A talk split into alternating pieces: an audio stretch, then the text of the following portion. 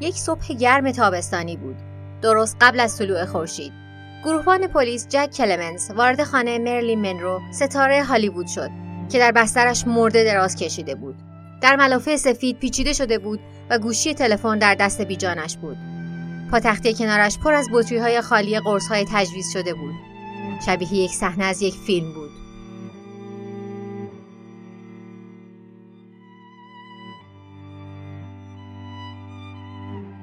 یک زن زیبای پر از مشکل دیگر در نهایت مبارزه را به شیطانهای درونش باخته بود. اما این صحنه زیادتر از اینکه بتونه واقعی باشه مثل یه عکس بینقص بود. گروهبان کلمنز در طول خدمتش اووردوزهای مرگباری رو دیده بود و این یکی بیشتر شبیه صحنه پردازی برای یک فیلم بود تا یک خودکشی واقعی. به نظر می رسید که کالبدش جابجا شده. هیچ ردی از استفراغ یا باقی مانده قرص دور دهنش نبود. هیچ لیوان آبی در اتاق نبود که با کمکش اون همه قرص رو بلیده باشه. و خدمتکار خونه به یاد نمی آورد که مرلین در تمام طول شب اتاقش رو ترک کرده باشه. توطعه بود؟ شاید. تصادف بود؟ شاید. پیچیده و قامزه؟ قطعا. سلام. من محسا محق هستم و این اپیزود هشتم از پادکست دومیمه که در اسفند ماه 1399 منتشر میشه. این هفته و هفته آینده قراره بریم سراغ داستان مرگ تراژیک ستاره بیبدیل عالم سینمای آمریکا خانم مرلین منرو که البته به داستان قبلیمون در مورد جناب کندی هم بی ربط نیست. مرلین منرو در دوران خودش بزرگترین ستاره پرده نقره‌ای بود و وقتی که به دلیل اووردوز در 1962 در سن 36 سالگی مرده پیدا شد همه دنیا در غم این تراژدی فرو رفت. اما ماموران تجسس فقط غمگین نشدند اونا گیج هم شده بودند اگر اون با قرص های تجویز شده اووردوز کرده بود چرا هیچ ردی از قرص ها در دستگاه گوارشش نبود؟ در چهار ساعت و نیم بین زمانی که کالبد بیجان مرلین پیدا شده و زمانی که با پلیس تماس گرفته شده که سر صحنه مرگ بیاد چه اتفاقی افتاده؟ و چرا همسایه ها گزارش کردند که دادستان کل رابرت کندی رو دیدند که درست یک ساعت قبل از مرگ مریلین وارد خونش شده؟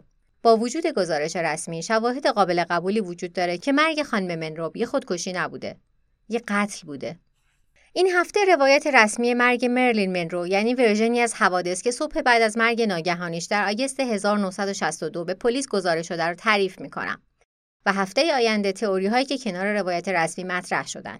این اپیزود و اپیزود بعدی مشابه روال همیشگیمون عینا از پادکست انگلیسی زبان کانسپیرسی تئوریز یا تئوری های توته از مجموعه پادکست های کمپانی پارکست نقل میشه. اگر احیانا جایی بخوام به روایت چیزی اضافه کنم حتما قبلش اعلام می‌کنم. من کارشناس تربیت کودک نیستم بچه هم ندارم. ولی نظرم اینه که این قصه اصلا مناسب بچه ها نیست.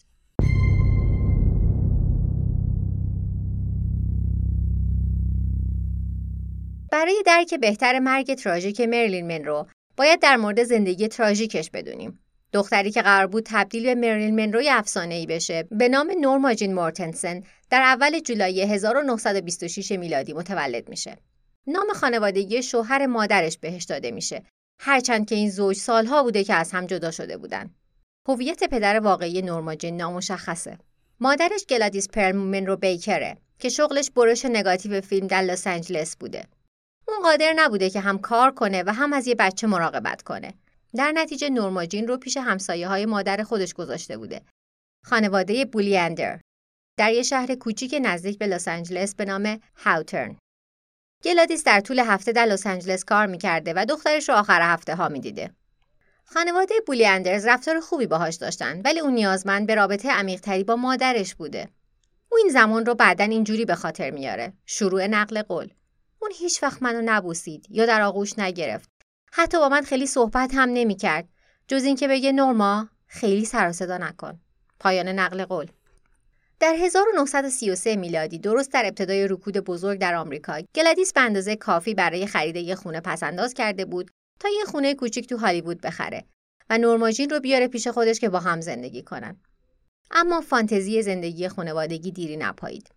گلادیس با وجود اینکه دو شیفته در استودیوهای فیلمسازی کار می‌کرده نمی‌تونسته اقساط خونه رو پرداخت کنه. در نتیجه مجبور میشه که طبقه بالای خونه رو اجاره بده. سال بعدش که نورماجین 8 ساله شده بود به وسیله یکی از همین اجارنشین ها مورد آزار و اذیت جنسی قرار گرفت. وقتی در بزرگسالی این ماجرا را تعریف می‌کنه از ذکر نام فرد آزاردهنده خودداری می‌کنه. اون به مادرش میگه که چه اتفاقی افتاده اما گلادیس این ماجرا رو ندید می‌گیره چون توانایی مالی بیرون کردن مستاجر رو نداشته در نتیجه کاری انجام نمیده در همین زمانه و احتمالا به دلیل تنهایی و عدم امنیتی که در سالهای اولیه تجربه کرده بوده دچار لکنت زبان میشه که در تمام طول عمر باهاش دست و پنجه نرم می‌کنه. در 1934 میلادی فشار مشکلات مالی و وظایف مادری گلادیس رو از پادر میاره و دچار فروپاشی روانی میشه و به یه بیمارستان روانی منتقل میشه و تشخیص دکترا اینه schizophrenia و پارانوید.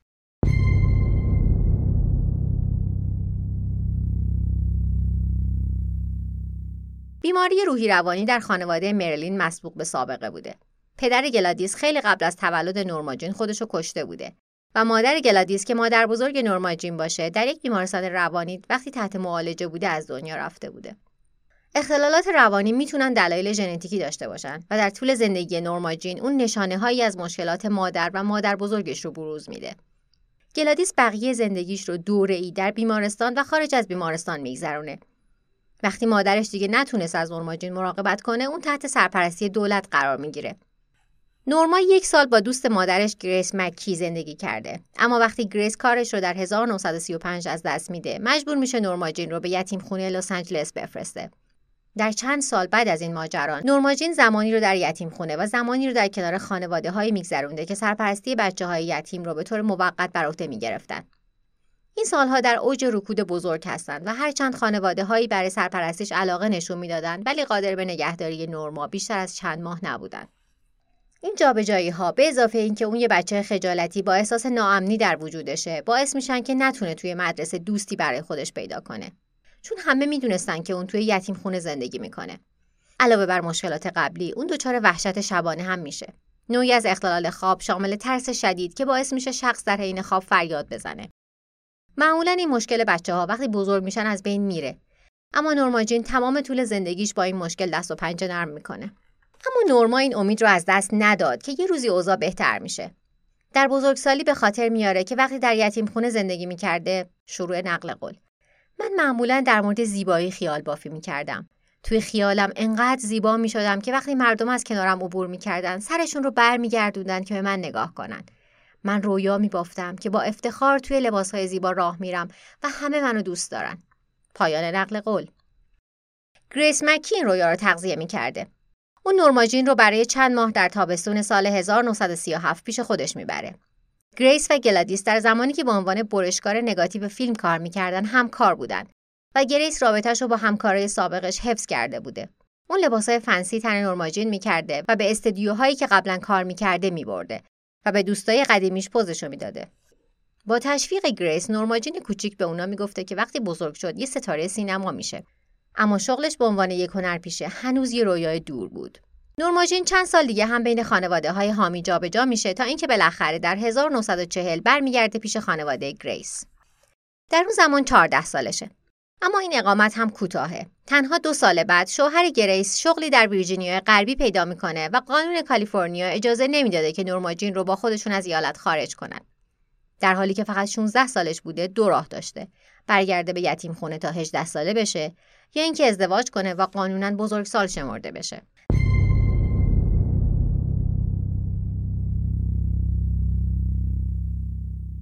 در نتیجه تنها چند هفته بعد از تولد 16 سالگیش نورماجین دبیرستان رو رها می‌کنه و با همسایه کناریشون ازدواج می‌کنه.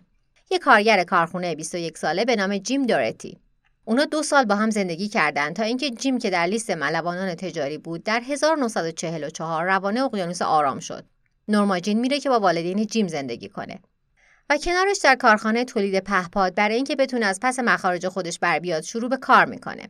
همونجاست که یه ورود ناگهانی به دنیای مدلینگ داره. در اواخر 1944 میلادی یه عکاس به این کارخونه فرستاده میشه تا از زنان شاغل در اون عکاسی کنه. این کار بخشی از پروژه تشویق زنان برای مشارکت در کمک به جنگ بوده. عکاس از دیدن یکی از زیباترین زنان جهان که کارگر کارخونه بوده حیرت زده میشه. و اون زن زیبا کسی نیست جز نورما جین. عکاس ازش می‌پرسه که آیا دوست داره در پروژه های مدلینگ خارج از این برنامه و کارخونه کار کنه؟ این پیشنهاد برای نوجوان که از بچگی آرزوی زیبایی و درخشش داشته مثل به حقیقت پیوستن رویا بوده بعد از چند ماه اون شغلش رو در کارخونه رها می‌کنه و تمام وقت به کار مدلینگ می‌پردازه با توجه به توصیه مدیر برنامه هاش اون موهای فرفری قهوه‌ایش رو صاف و بلوند پلاتینه براق می‌کنه.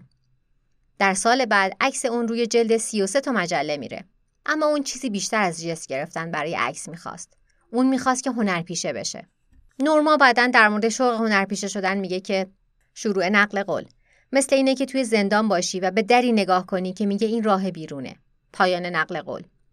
هنرپیشگی براش راهی بوده برای به دست آوردن استقلال، احترام و امنیت مالی که همیشه دنبالش بوده. در 1946 میلادی آژانس مدلینگ براش مصاحبه بازیگری با بزرگترین استودیوی فیلمسازی فاکس قرن بیستم جور می‌کنه. اونا یه قرارداد 6 ماهه باهاش امضا می‌کنن. و نورما از این به بعد از اسم صحنه‌ای استفاده می‌کنه که امروز همه با این نام میشناسیمش. مرلین منرو. یکی از مدیرای فاکس اسم کوچیک رو انتخاب کرد چون نورما اون رو یاد ستاره برادوی مرلین میلر مینداخته. و نورما جین نام فامیلی رو که نام دوشیزگی مادرش بوده رو انتخاب می‌کنه. شوربختانه جیم از شغل جدید همسرش راضی نیست و بهش میگه که کار مدلینگش داره زندگی خانوادگیشون رو خراب می‌کنه.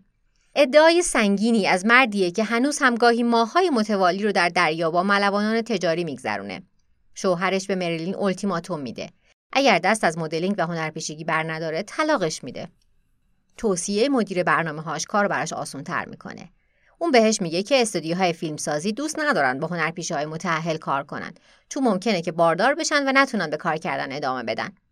یکی از این دوتا رو باید انتخاب می‌کرد جیم دورتی یا هنرپیشگی رو. چند ماه بعد کشتی تجاری جیم تازه در شانگهای پهلو گرفته بود که یکی از ملوانای همکارش با نامه توی دستش به طرفش دوید و داد زد که هی زنت داره طلاقت میده.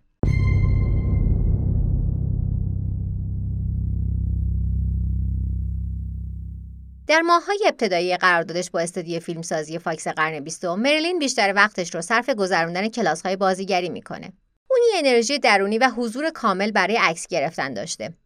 اما خجالتی بوده و به شدت از صحنه ترس داشته. اون انقدر سر صحنه مضطرب می شده که تقریبا نمی‌تونسته کلماتی که باید بگه رو به خاطر بیاره. استودیو اون رو در کلاس های هنرپیشگی لابراتوار تئاتر ثبت نام می‌کنه. مرلین درباره این کلاس ها میگه که شروع نقل قول. اولین تجربه هم از بازی واقعی در درام واقعی بود. پایان نقل قول. از این لحظه بعد اون عاشق بازیگری میشه. نه فقط به عنوان راهی برای درخشش و پول درآوردن بلکه به عنوان شکلی از بیان هنری. اما هالیوود در دهه چهل میلادی جایی برای نقش های جدی برای هنرپیشه های زن جوان نبوده. اون فقط دو تا نقش فرعی که دیالوگ داشته می‌گیره. یکی به عنوان پیشخدمت و یکی دیگه که در اون تنها دو کلمه میگه. سلام رد. فاکس قرن بیستم قراردادش رو که در تابستون اون سال منقضی شده دیگه تمدید نکرد. اون باید راه دیگه ای برای اثبات خودش پیدا می‌کرد. مریلین شرکت در کلاس های بازیگری رو ادامه داد. توی تئاتر کار می‌کرد و سعی می‌کرد با تهیه کننده ها حشر و نشر داشته باشه. تا اینکه در 1948 قراردادی با کلمبیا پیکچرز امضا کرد. در ماه مارچ همین سال برای اولین بار نقش اول رو در یک فیلم موزیکال کم هزینه به نام دختران گروه کور Ladies of the Chorus بازی می‌کنه. اما باز هم رویاش توسط مدیران استودیو نقش بر آب میشن. چند روز قبل از اتمام قراردادش اون به دفتر مدیر ارشد کلمبیا پیکچرز هری کوئن خونده میشه. اون بعدا اشاره می‌کنه که هری می‌خواسته که مرلین یک شبانه روز کامل به تنهایی در قایق شخصیش با اون بگذرونه. مرلین محترمانه این پیشنهاد رو رد می‌کنه و مدیر کذایی شروع کرد به حرفای ناجور زدن و پشت سرش فریاد زدن که چی هستی که فکر می‌کنی خیلی خاصی. فردای اون روز به اطلاع مرلین میرسونند که کلمبیا قراردادش رو با اون تمدید نمی‌کنه. در اون سالها از این اتفاق در استودیوهای فیلمسازی زیاد میافتاده و حمایت قانونی چندانی از هنرپیشه های جوان نمی‌شده. شکست دوم تقریبا همه امیداشو برباد میده و به خاطر میاره که با خودش اینجوری فکر می‌کرده که شروع نقل قول. قرار نیست که هیچ خوششانسی در زندگی من باشه. ستاره سیاه بخت من که باهاش به دنیا اومدم قراره که تاریکتر و تاریکتر بشه. پایان نقل قول. بعد از ترک کلمبیا پیکچرز در سال 1948 اون به حرفه مدلینگ برمیگرده تا زندگیشو بچرخونه. تا اینکه با یک مدیر استعدادیابی به نام جانی هاید آشنا میشه.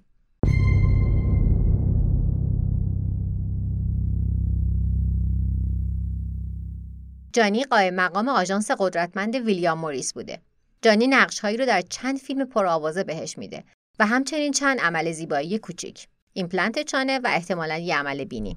با این امید که در پیشرفت کارش تاثیر داشته باشه. با وجود اینکه جانی 13 سال از مریلین 22 ساله بزرگتر بوده اما عمیقا عاشق مریلین میشه و حتی زنش رو ترک می‌کنه که با هم باشن. رابطهشون sexual میشه اما مرلین تقاضای ازدواجی که جانی بارها و بارها تکرار می‌کنن و هر بار رد می‌کنه میگه جانی رو دوست داره ولی عاشقش نیست. She loved Johnny but wasn't in love with him. در 1950 میلادی مرلین در نقشهای فرعی در شش فیلم بازی می‌کنه. شامل جنگل آسفالت The Asphalt Jungle و همه چیز درباره ایو All About Eve. با وجود اینکه نقشاش خیلی کوچیک و چند ای بودن بازی درخشانش در این نقشهای کوچیک بالاخره توجهات رو به سمتش جلب می‌کنه و جانی می‌تونه برای قرارداد جدید با فاکس قرن بیستم وارد مذاکره بشه. اوضاع بالاخره رو پیشرفت گذاشته. اما یک بار دیگه تراژدی داشت به سراغ مریلین میومد تنها چند روز بعد از مذاکرات قراردادش جانی در اثر سکته قلبی مرد. مرلین سوگوار میشه و کمی بعد از مرگ جانی اون با اووردوز قرص های تجویز شده برای اولین بار دست به خودکشی می‌زنه. خوشبختانه مربی بازیگریش بهش سر می‌زنه و اونو به موقع از آپارتمانش به بیمارستان میرسونه. معدهش رو شستشو میدن و حالش خوب میشه. کمی بعد از این ماجرا مریلین جلسات روانکاوی را آغاز می‌کنه علم روانکاوی در دهه 50 هنوز در ابتدای راهش بوده اگر مریلین در این روزگار زندگی می‌کرده احتمالا اختلالات افسردگی دو قطبی یا اختلال شخصیت مرزی براش تشخیص داده می شده.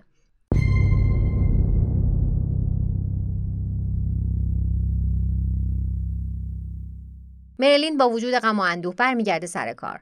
سر صحنه فیلمبرداری فیلمی به نام به همون جوانی که حس می‌کنی. As Young As You Feel. همونجا سر صحنه بود که مردی رو که سالهای بعد باهاش ازدواج می‌کنه یعنی نمایشنامه نویس معروف آرتر میلر رو می‌بینه. آرتر متأهل بوده و بچه داشته اما اون دو نفر در لحظه در هم غرق شدن مرلین بعدا میگه که جذب میلر شده بوده چون شروع نقل قول فکر اون بهتر از هر مرد دیگه ای بود که شناخته بودم و اون اشتیاق من رو برای پیشرفت درک می‌کنه و تایید می‌کنه پایان نقل قول همنشینی با آرتر مشوق مرلین شد که دانشش رو در مورد فرهنگ توسعه بده اون دبیرستان رو هم تموم نکرده بود و در یک یتیم خونه بزرگ شده بود و کاملا با دنیای تحصیل کرده و روشنفکر آرتر بیگانه بود. خیلی زود آرتر پیش خانوادهش در نیویورک برگشت و اون اشتیاق آموختن مرلین هم پایان گرفت.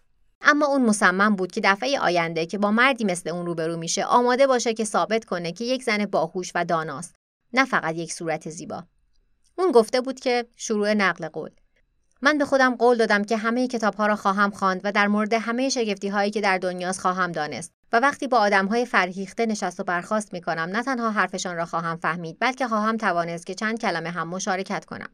پایان نقل قول. در همون زمان اون مصمم بود که توانایی هاشو ثابت کنه و از قالب نقش های تکبودی که همیشه بهش می‌دادن بیرون بیاد. اون شروع به شرکت در کلاس های بازیگر و کارگردان معروف میخائیل چخوف می‌کنه و میگه شروع نقل قول. من می‌خوام که یک هنرمند باشم نه یک آدم اروتیک قلوف شده. من نمی‌خوام به عنوان یک سمبل جنسی آفرودیتی به عموم فروخته بشم. پایان نقل قول.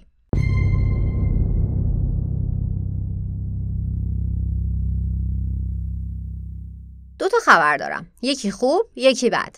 خبر خوب اینه که در سال بعد اون یکی از معروفترین هنرپیشه های دنیا میشه. و خبر بعد اینه که چند نقش اصلی که می‌گیره همون سمبل جنسی آفرودیتیه. و خلاصی از دست این شهرت سختتر از اونیه که هرگز تصورش رو کرده باشه. سال 1952 میلادی سال مرلین منرو بود. اون در پنج فیلم مهم بازی کرد و انجمن مطبوعات خارجی هالیوود اون رو اینجوری نامید. شروع نقل قول. بهترین شخصیت جوان گیشه. پایان نقل قول. اما با وجود اشتیاقش برای بازی در نقش‌های دراماتیک جدیدتر شهرت اون به سمبل سکس بودن گره خورده بود. او این بازی رو خوب بلد بود. پوشیدن لباسهای بدن نما، گفتن این نکته به ستون نویس مجلات زرد که هیچ وقت هیچ لباس دیری نمیپوشه و همچنین صحبت در عموم درباره وقتی که خیلی بیپول بوده و برای همین برای یک تقویم های برهنه گرفته. در همین زمان شروع کرد به دیدن جودی ماژیو، ستاره بیسبال وقت. یه دوست مشترک ترتیب قرار کور بین این دو رو داده بود.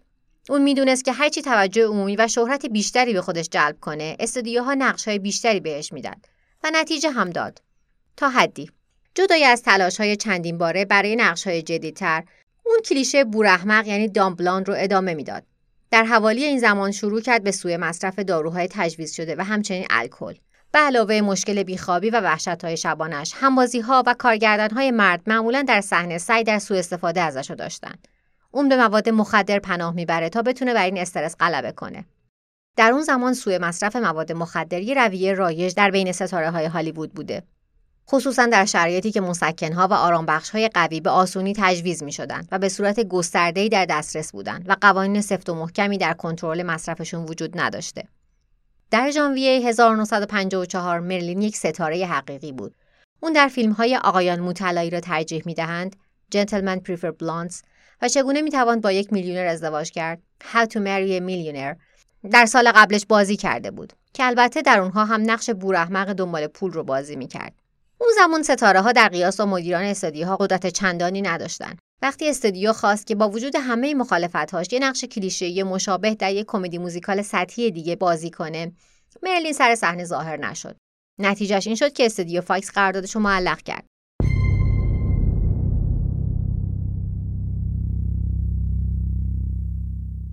اون سعی کرد که شهرت منفیش رو با ازدواج با دوست پسرش جو دیماژیو اصلاح کنه.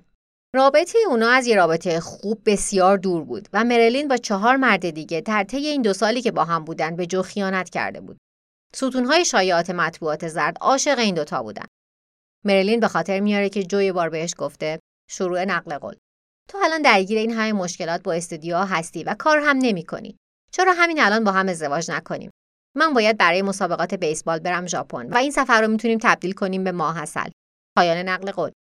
در 14 ژانویه 1954 میلادی درست قبل از اینکه اونا به تالار شهر برسن به مطبوعات در مورد مراسم عروسی سریعشون سرنخ میده. خیلی سریع حدود 500 نفر مثل زنبور دور اون ساختمون جمع شده بودن. برنامه ریزی شده بود ولی نتیجه داد. شهرت این ازدواج کاملا اون تعلیق را از بین برد. حتی اگر کافی هم نبود وقتی اونا برای ماه اصل کذایشون در ژاپن بودن مرلین به تنهایی به کره سفر کرد تا برای هزاران سرباز نیروی دریایی آمریکا برنامه اجرا کنه. اون پیامش رو رسونده بود. قدرت ستاره بودنش غیرقابل انکار بود. فاکس چاره ای جز مذاکره با مرلین نداشت. اونا به یه توافق تازه رسیدن که شامل قول بازی در فیلم خارش هفت ساله The Seven Year Each می‌شد. برای این کار یه پاداش 100 هزار دلاری هم دریافت می‌کرد که به پول امروزی میشه معادل 900 هزار دلار. شوربختانه ازدواج با جو دیماژیو عمر کوتاهی داشت. ظاهرا جو کنترلگر بوده و در زمینه کاری حمایتگر همسرش نبوده و از لحاظ فیزیکی هم آزارش می‌داده. فقط بعد از هشت ماه از این ازدواج مرلین درخواست طلاق میده. عمر قرارداد جدید هم کوتاه میشه. بعد از تصویربرداری خارش هفت ساله، فاکس فیلمنامه بعدی رو بهش میده. تعجب آور نیست که یک نقش بور احمق دیگه باشه. مرلین از بازی سر باز می‌زنه. فاکس تهدید می‌کنه که دوباره تعلیقش می‌کنه و پاداش 100 هزار دلاری کار قبلیش رو هم بهش نمیده. این کار گریبانشون رو می‌گیره. با ندادن اون پاداش اونا شرایط قرارداد رو نقض کردن و معنیش این بوده که مرلین دیگه اجباری برای ادامه کار با اونا نداشته. اون آزاد بوده که هر کاری دوست داره انجام بده. کاری که اون انجام داد این بود. بره نیویورک و شرکت فیلمسازی خودش رو تأسیس کنه.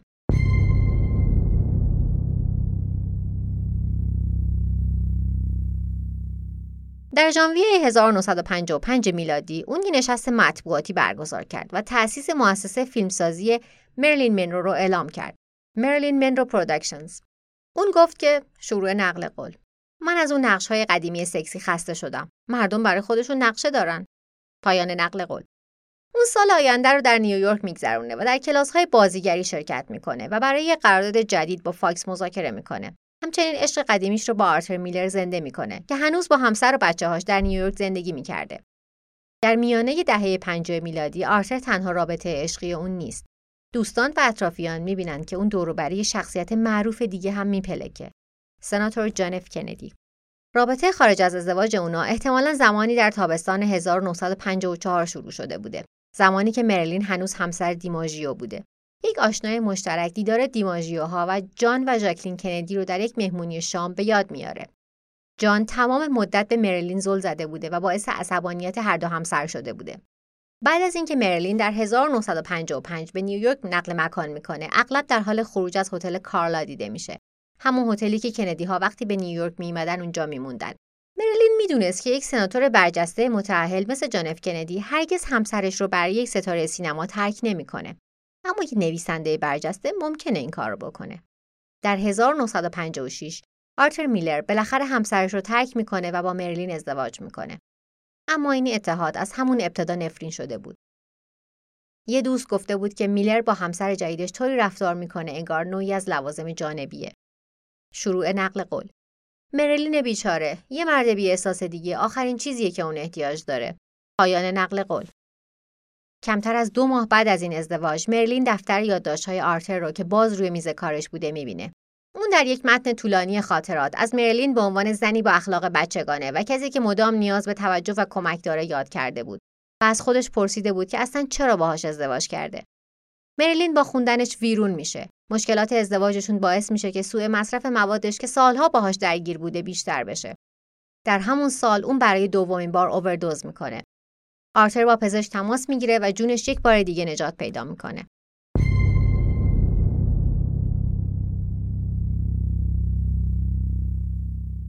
آرتر و مرلین چهار سال با هم میمونن تا اینکه ازدواجشون همزمان بازی در فیلم ناجورها The Misfits در 1960 میلادی فرو میپاشه. آرتر نمایشنامه این فیلم رو نوشته و نقش اولش رو به مرلین اختصاص داده بود. استرس کار کردن با همسر صحنه ازدواجشون رو به نقطه شکست میرسونه. مشکل سوی مصرف مواد مرلین بدتر میشه و روانکاوش که سالها بوده میدیدتش دیگه قادر به کمک به اون نبوده. در همین زمان وکیلش میکی رودین یه روانکاو جدید به اسم رالف گرینسون که شوهر خواهر یا برادر زنش بوده رو بهش معرفی می‌کنه. گرینسون تعداد زیادی از سلبریتی های معروف از جمله دوست مرلین فرانک سیناترا رو درمان کرده بوده. اما برخلاف رابطه دکتر بیمار میکی رودین یه اطلاعاتی که مرلین دلش نمی‌خواسته به دکترای قبلیش بگه رو با شوهر خواهر یا برادر زنش در میون می‌ذاره. اینکه اون یه رابطه خارج از ازدواج با جانف کندی داره. جانف کندی قرار بود نامزد دموکرات ها در انتخابات ریاست جمهوری آینده باشه.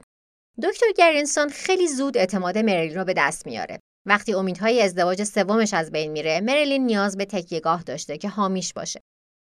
دکتر گرینسون صدای منطقش میشه و اون رو تشویق می‌کنه که رابطش رو با مردایی که براش ناسالم بوده قطع کنه. اون برای رفتن دوباره سراغ جودی ماژیو بهش هشدار میده و رابطش رو با بیمار دیگش فرانک سیناترا هم تایید نمی‌کنه. شاید به خاطر اینکه فرانک سیناترا رابطه نزدیکی با مافیای آمریکا داشته. مرلین از این خطر به خوبی آگاه بوده اما انگار خیلی مهم نمی‌دونسته. در 1961 میلادی سیناترا یک سگ کوچولو به مرلین هدیه میده که اون اسمشو گذاشته بوده ماف مختصر شده مافیا. بعد از مرگ مریلین دکتر گرینسون اعتراف کرد که می‌دونسته رابطه مریلین با رئیس جمهور آینده ناسالمه. اما خیلی جالبه که در طول زندگی مریلین اون هرگز از دیدن جان اف کندی منعش نکرده بود. در جولای 1960 مجمع ملی دموکرات ها در لس آنجلس برگزار شد. مریلین از فیلمبرداری فیلم ناجورهای مرخصی گرفت تا کندی رو که به لس آنجلس اومده بود ببینه. اونو در خونه ساحلی شوهر خواهر کندی پیتر لافورد که هنرپیشه بوده همدیگر رو دیدن در حضور تیم امنیت کندی و افسرهای پلیس لس آنجلس LAPD. در انتهای مجمع جان اف کندی به عنوان نامزد دموکرات ها برای شرکت در انتخابات ریاست جمهوری انتخاب میشه. اما بعد از اینکه کندی برنده نامزدی میشه، همه چیز برای مریلین عوض میشه. رابطه خارج از ازدواجش با مریلین یک راز برملا در حلقه اجتماعی اونا بوده. اما اگر تبدیل به اطلاعات عموم می‌شد کمپینش رو به انتها میرسوند. تنها چند هفته بعد از این مجمع فرانک سیناترا تمامی هنرپیشه ها و عوامل فیلم ناجورها را دعوت کرد تا آخر هفته رو در مزرعه اون بگذرونند این دوره همی اما چیزی بیشتر از یک گرده دوستانه بود. سیناترا از دوستان خوب خانواده کندی بوده و از نزدیک درگیر کمپین جک بوده. با استناد به دوست نزدیک کندی سناتور جورج اسمتر هدف اصلی این برنامه این بوده که افراد کندی با مریلین صحبت کنند.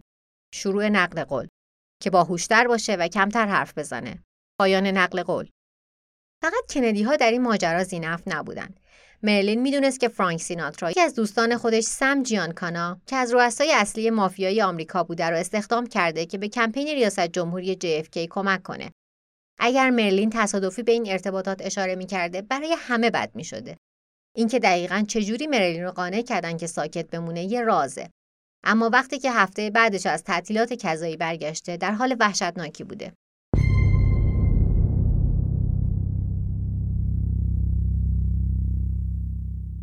اون به اندازه کافی به دلیل کار و ازدواج شکست خوردش استرس داشته. پرت شدن از طرف کندی ها اون رو به لبه پرتگاه میرسونه.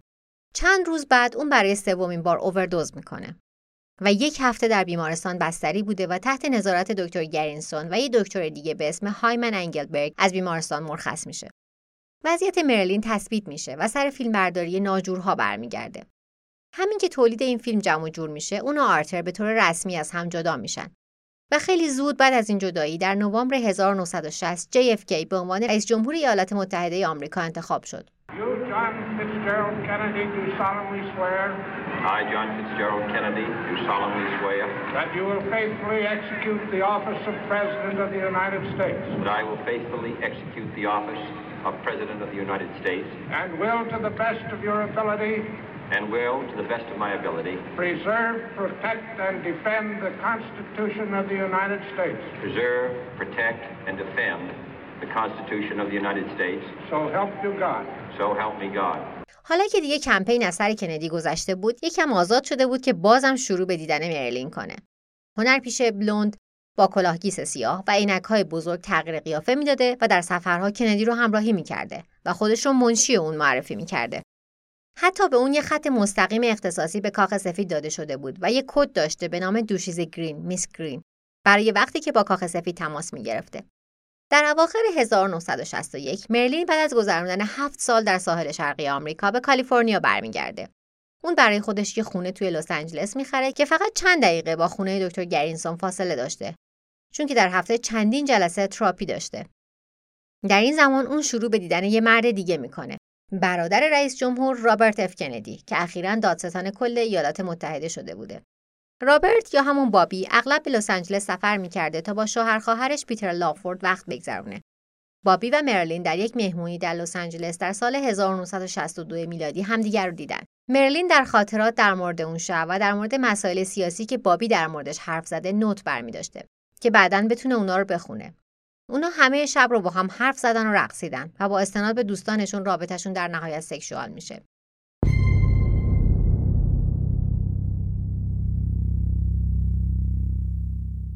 وقتی مرلین خونه جدیدش رو میخریده دکتر گرینسون یه پیشخدمت بهش معرفی کرده. زنی به اسم یونیس مری. مری فقط یک خدمتکار نبوده. اون یه پرستار آموزش دیده در مورد بیماری های روانی بوده و دوست خانوادگی گرینسون ها هم به شمار می‌رفته. به نظر می‌رسه که گرینسون اون رو برای کنترل رفتار مریلین به اون خونه فرستاده. اما لزوما نمیشه گفت که نیت شومی داشته. دلیلش ممکنه تنها این باشه که دکتر گرینسون نگران وضعیت مریلین بوده و اطمینان داشته که خانم مری مراقبشه هرچی باشه اون تا الان سه بار اقدام به خودکشی کرده و بدون وجود شخص مورد اعتمادی در خونش ممکنه دفعه بعدی که اقدام به این کار می‌کنه موفق بشه. قانع کننده است. اما هدف گرینسون هرچی که بوده دوستای مریلین بعدها میگن که رفتار مری عجیب و شک برانگیز بوده. اون همیشه در حال دید زدنشون بوده و بعضی وقتا مچش رو در حال فالگوش واسدادن پشت در گرفته بودن. اون همیشه با حالت نجوا پشت تلفن صحبت می‌کرده. شاید داشته به دکتر گرینسون راپورت می‌داده. شاید. اما مریلین شخصا هیچ وقت نگرانی در مورد مری ابراز نکرده بوده. در فوریه 1962 وقتی مریلین به مکزیکو سیتی سفر می‌کنه از مری می‌خواد که سفرش رو برنامه ریزی کنه و در نهایت اونجا توی خونه دوست مری فردریک وندربیلت فیلد اقامت می‌کنه. فیلد یک فعال سیاسی دست چپی آمریکایی بوده که اخیرا بعد از سالها که تحت نظر جریان ضد کمونیست دولت ایالات متحده آمریکا بوده به مکزیک مهاجرت کرده بوده. با وجود خروج از کشور در زمانی که مرلین به دیدنش میاد همچنان تحت نظر FBI بوده. چند هفته بعد از دیدار مرلین مدیر FBI جی ادگار هوور درخواست یه جلسه با JFK رو برای صحبت در مورد هشداری که از مکزیکو سیتی اومده می‌کنه. شاید در نتیجه نادونی یا ساده‌لوحی مرلین در مورد مسائل حساس امنیت ملی با فیلد که مشکوک بودن جاسوس کمونیست ها صحبت کرده. از فحوای کلام مشخص بود که این اطلاعاتی که مرلین می‌دونسته رو مستقیما از رئیس جمهور شنیده بوده.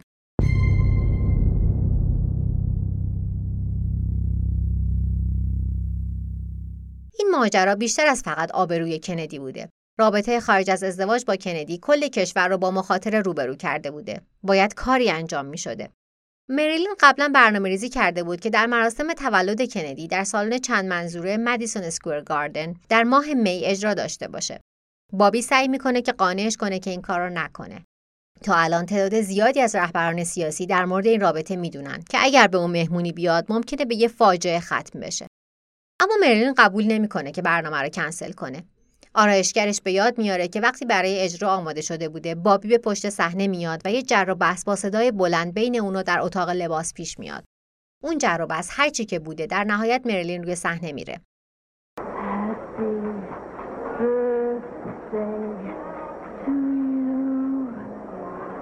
Happy birthday Happy birthday, Mr. President. Happy birthday فرداش برمیگرده به لس آنجلس و به نظر می‌رسه که مشکلش با بابی حل شده. اما پنج روز بعد در 24 می هوور یه قرار دیگه با رئیس جمهور می‌ذاره برای موضوعی که فقط به عنوان موردی در مورد امنیت ملی به اون اشاره میشه. مشخص نیست که اونا دقیقا در مورد چه چیزی صحبت کردن. اما همون روز شماره خصوصی که JFK به مریلین داده بوده قطع میشه و به کاخ سفید گفته میشه که هیچ تماسی از طرف مریلین منرو پذیرفته نشه. مرلین بد جور داغون میشه. بهش هیچ توضیحی داده نمیشه که چرا اینجوری یکویی تماس باهاش قطع میشه. شوهر خواهر کندی پیتر لافورد خبر رو بهش میرسونه. با استناد به همسر لافورد اون به مرلین زنگ می‌زنه و بهش میگه که نباید هرگز دوباره با رئیس جمهور صحبت کنه. و اینکه این رابطه اونقدرها هم جدی نبوده. این باعث نشد که مرلین دست برداره. اون بارها و بارها به کاخ سفید و بابی کندی زنگ می‌زنه. می‌خواسته بدونه که این رابطه چرا اینجوری یکهایی تموم شده. اما هیچ توضیحی بهش داده نمیشه. در این زمان دکتر گرینسون برای چند هفته در کشور نبوده. اما پت نیوکام روزنامه‌نگار نزدیک بهش چند روزی پیشش میمونه و با ذخیره آرام بخشهاش اون رو آروم نگه میداره تا دکتر برگرده و یه نسخه جدید براش بنویسه. جالبه بدونیم که به صورتی تصادفی خانم نیوکام یه دوست بسیار با سابقه خانواده کندیه. آیا این یه رفتار دوستانه برای آروم کردنش بوده یا به نیوکام این وظیفه واگذار شده بوده که مرلین رو تحت تاثیر آرام بخش قرار بده تا زمانی که آروم قرار پیدا کنه. احتمالا ما هرگز نخواهیم دونست. مرلین روز دوشنبه برمیگرده سر کار. سر صحنه فیلم چیزی برای بخشیدن. Something's got to give. اما بین ماجراهای احساسی و آرام بخش ها اون اصلا نمی‌تونسته کار کنه. بعد از ده برداشت ناموفق اون از سر صحنه فرار می‌کنه و فیلم برداری در اون روز کنسل میشه. روز بعد برمیگرده و مصمم بوده که کارش رو ادامه بده و نه روز متوالی بدون هیچ مشکلی فیلم برداری انجام میشه. مشکل در روز چهارم ژوئن سرکلش پیدا میشه. مشکلات روحی شدید. اون چند ماه قبل به دلیل بیماری مرخصی گرفته بوده و سفر کوتاهش به نیویورک برای تبریک تولد گفتن به رئیس جمهور به مذاق مدیران استودیو خوش نیامده بوده. وقتی دوباره برای چند روز برای یک بیماری دیگه درخواست مرخصی می‌کنه اونا به شدت عصبانی میشن. در هفتم ژوئن مرلین از این پروژه اخراج میشه و استودیو فاکس از اون شکایت می‌کنه و ادعای غرامت 750 هزار دلاری بابت روزهای فیلم برداری که خراب کرده بوده می‌کنه. علاوه بر این اینا شروع کردن به لکهدار کردن اسم مرلین و به روزنامه ها گزارش های مبنی بر اینکه اون بیمار روحی روانی فرستادن و گفتن قسمت هایی که با بازی اون برای فیلم چیزی برای بخشش تا الان ضبط شده به درد نخوره. عکسالعمل استودیو اصلا متناسب با درخواست مرلین برای چند روز مرخصی استعلاجی نیست. یه توجیه احتمالی وجود داره. رئیس هیئت مدیره استودیو فاکس دوست شخصی نزدیک خانواده کندیه و اون تماسهای متعددی از بابی کندی درست قبل از اخراج مرلین دریافت کرده. اما ممکنه اون تماسها در مورد ساخت یه فیلم بر اساس کتابش با عنوان دشمن از درون The Enemy Within باشه که در اون زمان در مرحله پیش تولید بوده. ممکنه اما دو هفته بعد از اخراج مرلین، مرلین و بابی هر دو به یک مهمونی شام در خونه پیتر و پت لافورد دعوت شدند. با استناد به پت، همسر پیتر، هدف از این دیدار این بوده که مرلین بعد از قطع خط شخصیش با رئیس جمهور تماس نگیره.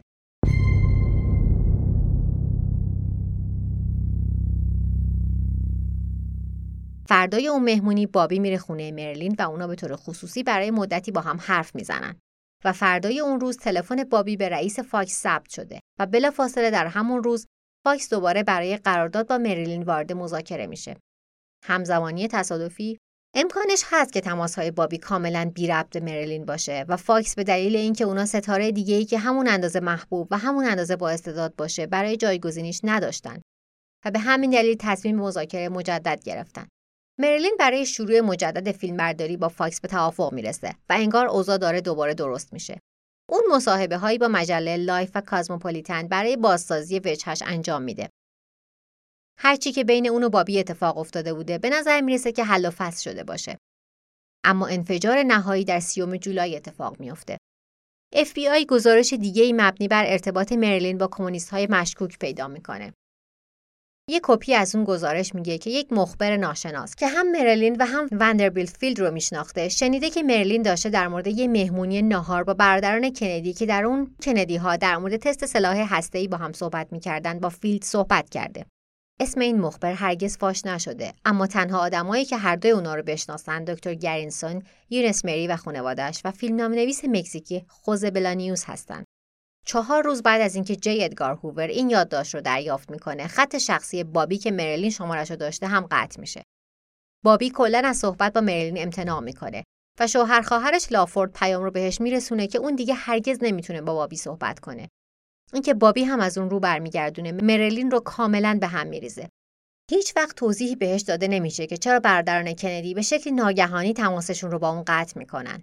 از دید خودش مرلین برای بابی بیشتر از یک معشوقه بوده. اون به دوستاش گفته بود که بابی حتی قول داده که همسرش رو به خاطر اون ترک کنه. و این آخرین میخ به تابوت سوء رفتار با اون و رها کردنش بود.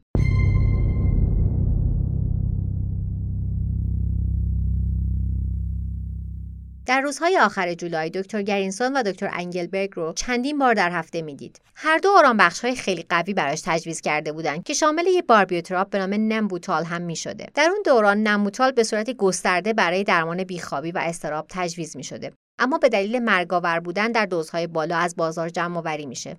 امروزه بیشتر از نمبوتال به عنوان داروی بیهوشی در بیمارستان ها و همچنین در مجازات اعدام به کار میره. خیلی زود مرلین دچار پارانویا میشه مرلین به یکی از دوستاش گفته بود که به انگیزه دکتر گرینسون شک داره و داره به این نتیجه می‌رسه که خدمتکارش مری رو برای جاسوسی از اون به خونش فرستاده.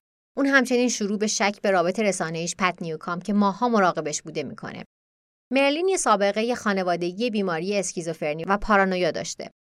آیا اون داره دچار همون مشکلات روانی میشه که مادرش هم داشته یا به درستی متوجه انگیزه های اصلی حلقه نزدیکانش شده بوده اون همچنین به یه دوستی گفته بوده که نگران اینه که تلفنش شنود میشه که کاملا شک به جایی بوده و درست بوده.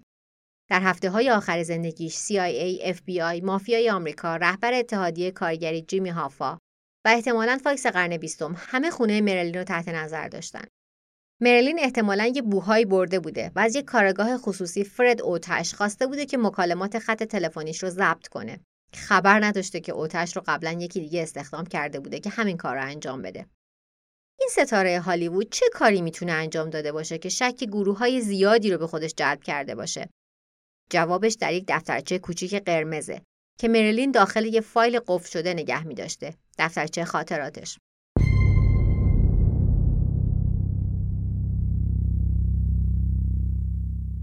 در ادامه آموزش هایی که مرلین به خودش می‌داده اون برای سالها خاطراتش رو مینوشته و جزئیات مکالماتش با کندی ها رو هم ثبت کرده بوده که شامل اطلاعات حساس در مورد حمله خلیج خوکها یه نقشه از نقشه های قتل فیدل کسترو دخالت مافیای آمریکا در کمپین انتخاباتی JFK و بیشتر از اونها هم می شده. اون به دوستاش گفته بوده که این خاطرات رو برای خودش می نویسه که بتونه وقت مکالمه در مورد مسائل سیاسی که برای کندی ها مهم بوده باهوش به نظر بیاد. اما بعد از خیانتشون اون یه کاربرد دیگه هم برای این دفترچه پیدا می‌کنه. اون این ایده رو که دفتر خاطرات رو به مطبوعات بده رو با چند نفر مطرح کرده بوده. اسم خانواده کندی برای همیشه لکه دار می شده. اما فقط کندی ها از این ماجرا متأثر نمی شدن. اطلاعات مرلین در مورد ارتباط سرکرده های جنایت های سازمان یافته و کندی ها می‌تونست بسیار آسیب زننده باشه. اونا ریسک این اتفاق رو نمیپذیرفتن.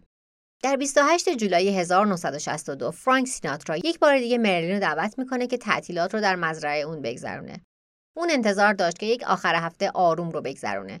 دور از استرس و ضربات عاطفی که در خونه باهاش روبرو بوده.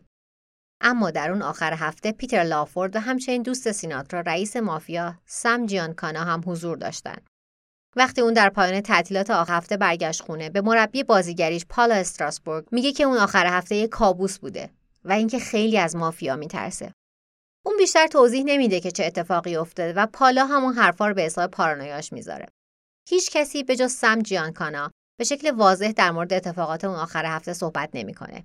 چند سال بعد روی یکی از دستگاه شنود FBI ثبت شده بوده که جیانکانا داره به یکی میگه هدف از اون دوره همی آخر هفته عیاشی بوده و اون و چند مرد دیگه با مرلین سکس کردن. این مورد با یه حلقه فیلم عکاسی سیناترا که بعد از اون آخر هفته به یه دوست عکاسش میده که چاپ کنه تایید میشه. وقتی نگاتیو ها چاپ شدن اون عکاس از چیزی که می‌بینه شوکه میشه. توی بعضی از این عکس‌ها مرلین تحت تاثیر شدید مواد مخدره و متوجه اتفاقات دوربرش نیست. و در اون حال در position های سکس با چندین مرده از جمله جیانکانا و بیشتر توهینآمیز به نظر میاد تا اینکه اتفاقی باشه که از روی رضایت افتاده. با توصیه اون عکاس سیناترا عکس ها رو میسوزونه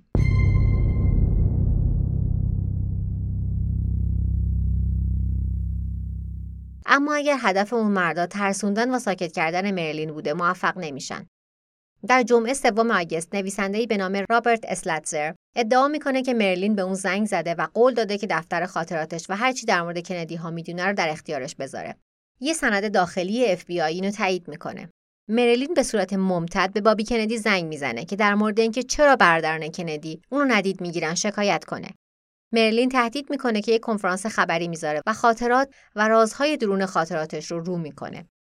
اما این اتفاق هرگز نمیافته. چون تا شب آینده اون مرده بود.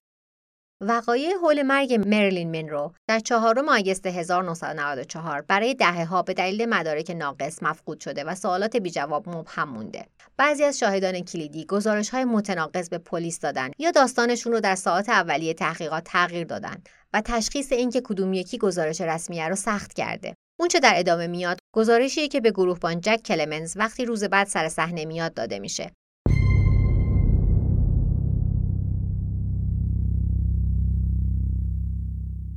در جمعه سوم آگست رابط رسانه‌ای پت نیوکام شب را در خونه مرلین میگذرونه. مرلین پت رو دعوت کرده بود تا استراحت کنه و هوای تازه بخوره. فردا صبح اون دو زن جر و بحث جدی با هم داشتن و مرلین از نیوکام می‌خواد که از اونجا بره. با استناد به یونس مری دلیل این جر و بحث این بوده که نیوکام شب رو خیلی خوب خوابیده بوده و صبح سر حال بیدار میشه اما مرلین به دلیل بیخوابی مزمنش نتونسته بوده که اصلا بخوابه به نظر عجیب میاد چون مرلین پت رو برای استراحت دعوت کرده بوده. اما وقتی بیخوابی فشار میاره منطق از پنجره فرار می‌کنه. با وجود اینکه مرلین از نیوکام می‌خواد که از اونجا بره، پت بقیه بعد از ظهر رو هم تو خونه مرلین میمونه. اما از صحبت کردن باهاش احتراز می‌کنه. و مرلین هم بیشتر روز رو توی اتاقش در حالی که در رو بسته بوده میمونه. یه زمانی در بعد از ظهر مرلین از ماری می‌پرسه که آیا اکسیژن تو خونه هست یا نه.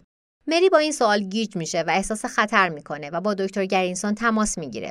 گرینسون میگه که آخر وقت میاد که ببینه چه اتفاقی افتاده. در اون زمان استفاده از اکسیژن برای رفع hangover مرسوم بوده. و قاعدتا یک پرستار تعلیم دیده مثل ماری نباید از این تقاضا نگران می‌شده. اما هرچی که ماری رو نگران کرده بود گرینسون رو هم نگران می‌کنه چون که حدود پنج بعد از ظهر به خونه مرلین می‌رسه مری گفته بود که گرینسون حدود یک ساعت توی اتاق با مرلین حرف می‌زنه. بعدش بیرون میاد و به نیوکام میگه که از اونجا بره. اما یه عدم تطابق دیگه وجود داره. مری اصرار داره که مرلین از اتاق بیرون نمیاد و با نیوکام خدافزی هم نمی‌کنه. اما نیوکام به خاطر داره که مرلین از اتاقش میاد به اتاق نشیمن و میگه شروع نقل قول. فردا میبینمت. پایان نقل قول. دکتر گرینسون در حدود هفت عصر اونجا رو ترک می‌کنه و از ماری می‌خواد که شب رو اونجا بمونه که مراقب مرلین باشه. بعد از اینکه گرینسون میره حدود ساعت هفت و نیم از تلفن زنگ می‌خوره پسر خونده سابقشه جودی ماژیو جونیور وقتی در مورد اون تماس ازش سوال میشه میگه که حال مرلین خیلی خوب بوده و هیچ نشونه ای از اینکه افسرده باشه یا تحت تاثیر مواد باشه وجود نداشته. که اینم یه عدم تطابق دیگه است. پیتر لافورد به پلیس گفته بوده که در ساعت هفت و نیم عصر یه تماس از مرلین داشته که بی نهایت افسرده به نظر میمده و در حین حرف زدن لکنت داشته و بهش گفته شروع نقل قول. با رئیس جمهور خدافزی کن با خودت هم خدافزی کن چون تو مرد خوبی هستی. پایان نقل قول. و دیگه از اون طرف خط صدایی نمیاد چون احتمالا تلفن از دستش افتاده. اون سعی می‌کنه با مرلین تماس بگیره ولی خطش مشغول بوده. لافورد اون شب یه مهمونی شام توی خونش داشته و مهموناش به خاطر دارن که اون یه تماس از طرف مرلین در حدود ساعت هفت و نیم یا هشت دریافت کرده. اما این کار همیشه مرلین بوده و اهمیت چندانی نداشته. به نظر نمی رسیده که لافورد بعد از اون تماس تلفنی گیج یا نگران شده باشه.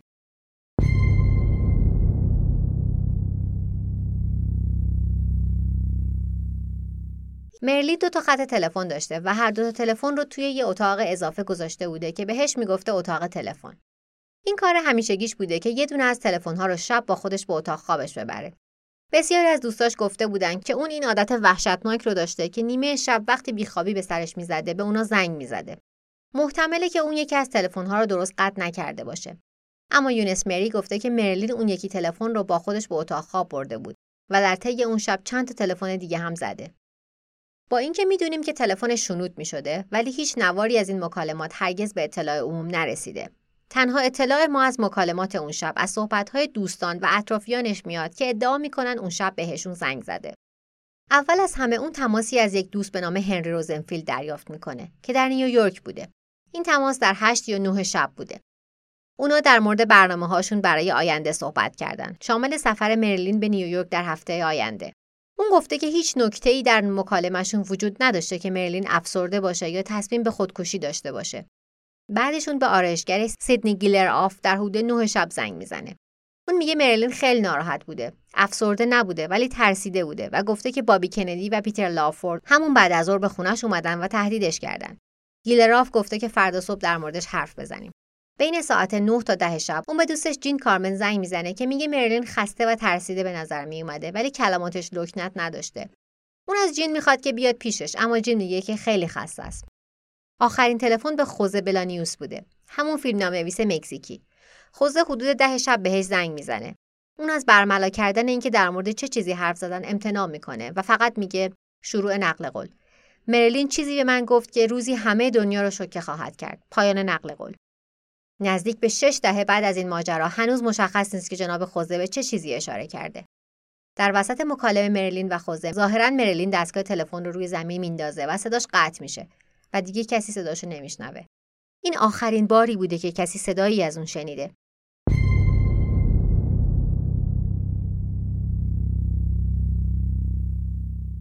در حدود نیمه شب یونس مری بیدار میشه که بره دستشویی و از شکاف پایین در اتاق مرلین می‌بینه که چراغ اتاقش هنوز روشنه و در می‌زنه که ببینه هنوز بیداره یا نه.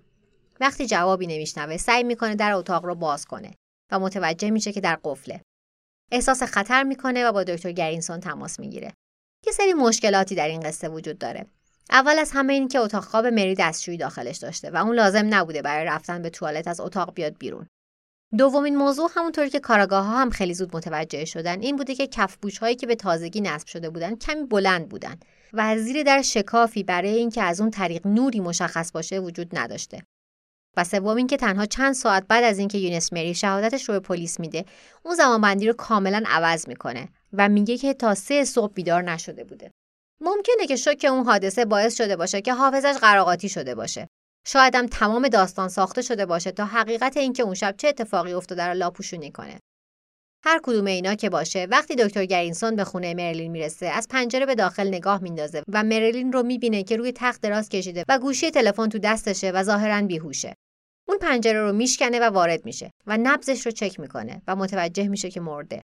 بطری های خالی نمبوتال که براش تجویز کرده بوده روی پاتختیش بوده. غم مرگ تراژیکشون رو منقلب می‌کنه. مرلین برای چهارمین و آخرین بار اووردوز کرده بود. اما آیا اون واقعا به زندگی خودش پایان داده؟ یا اون صحنه خودکشی برای لاپوشونی چیزی حتی تراژیکتر ترتیب داده شده؟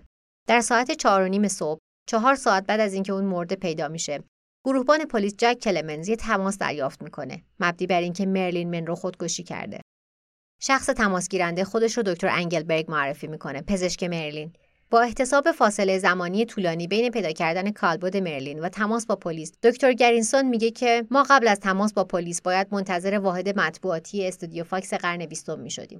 اما توالی زمانی تنها یکی از مشکلاتی بود که کلمنز وقتی برای تحقیق رسید دید.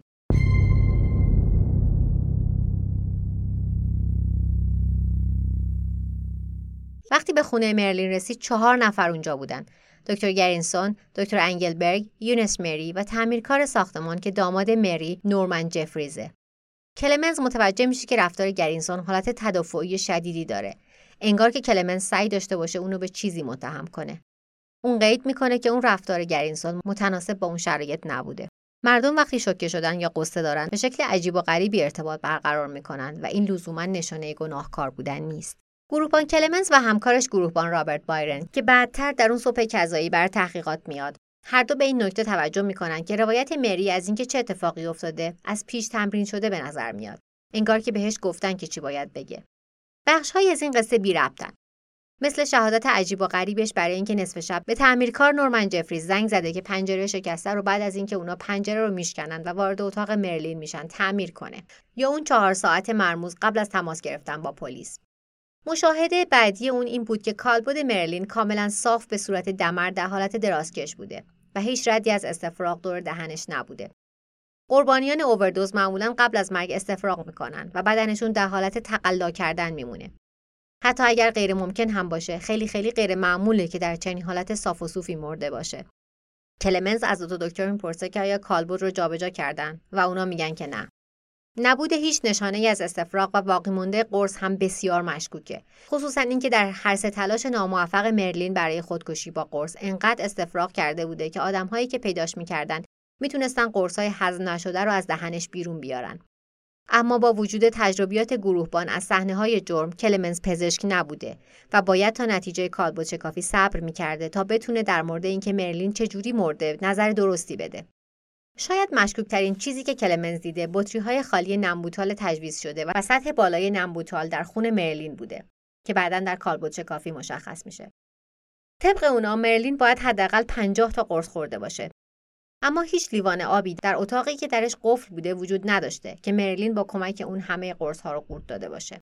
گرینسون و انگلبرگ به گروهبان کلمنز کمک کردند که تمام اتاق و دستشویی کنارش رو کاملا بگرده.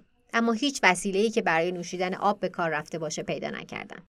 کلمنز از این وضعیت گیج شده بود اما به زودی از این پرونده مرخص شد و افسر دیگه جایگزینش شد. گروهبان ماروین اینون همون گروهبان اینونی که دو سال پیش عضو تیم حفاظتی شخصی جانف کندی بوده.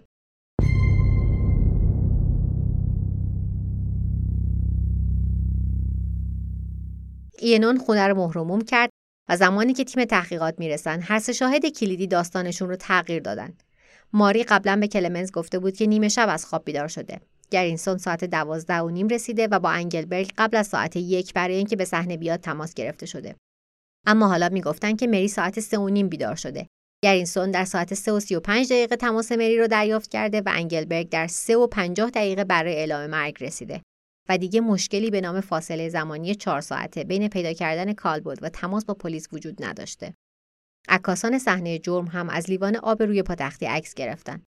اگر حرف گروهبان کلمنز رو باور کنیم، یکی اون لیوان رو بعد از اینکه متوجه کم بوده شده کنار تخت مرلین گذاشته. تحقیقات کوتاه غیررسمی مرگ مرلین سوالات بیشتری از اونچه بهش پاسخ داد به وجود آورد. چرا همسایه ها گزارش کردند که یک آمبولانس و ماشین پلیس رو بیرون خونه مرلین در ده نیم شب دیدن در صورتی که کالبدش بعد از نیمه شب پیدا شده. چرا نتایج کالبد شکافی هیچ نشونه ای از قرص در دستگاه گوارشش پیدا نکرده؟ چرا شواهد و مدارک ناپدید شدن؟ چرا بابی کندی انکار می‌کنه که اون شب در خونه مرلین بوده؟ با وجود روایت رسمی خودکشی احتمالی، نتایج کالبد شکافی، گزارش شاهدان عینی و شواهد و مدارک موجود همه نشون میدن که خودکشی محتمل ترین اتفاقی نیست که می‌تونه برای مریلین افتاده باشه. خب حالا اگه این فرض درست باشه کی اونو کشته؟ و چرا؟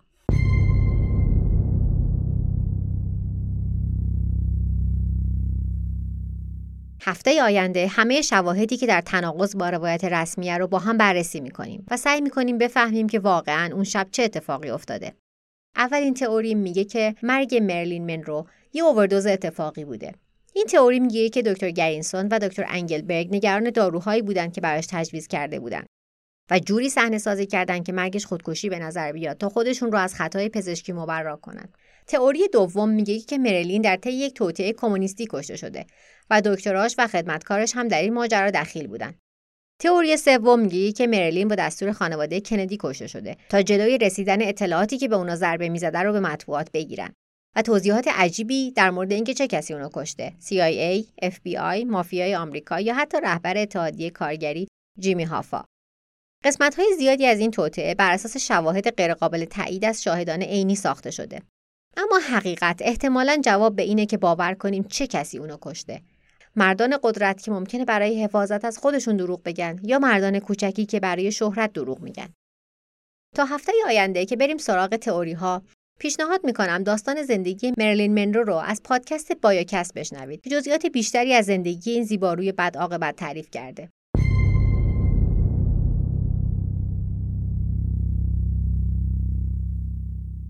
پادکست دو میم در تمامی اپلیکیشن های پادگیر اندروید و آی و همچنین پلتفرم های ناملیک، شنوتو و تهران پادکست با همین نام در دسترسه.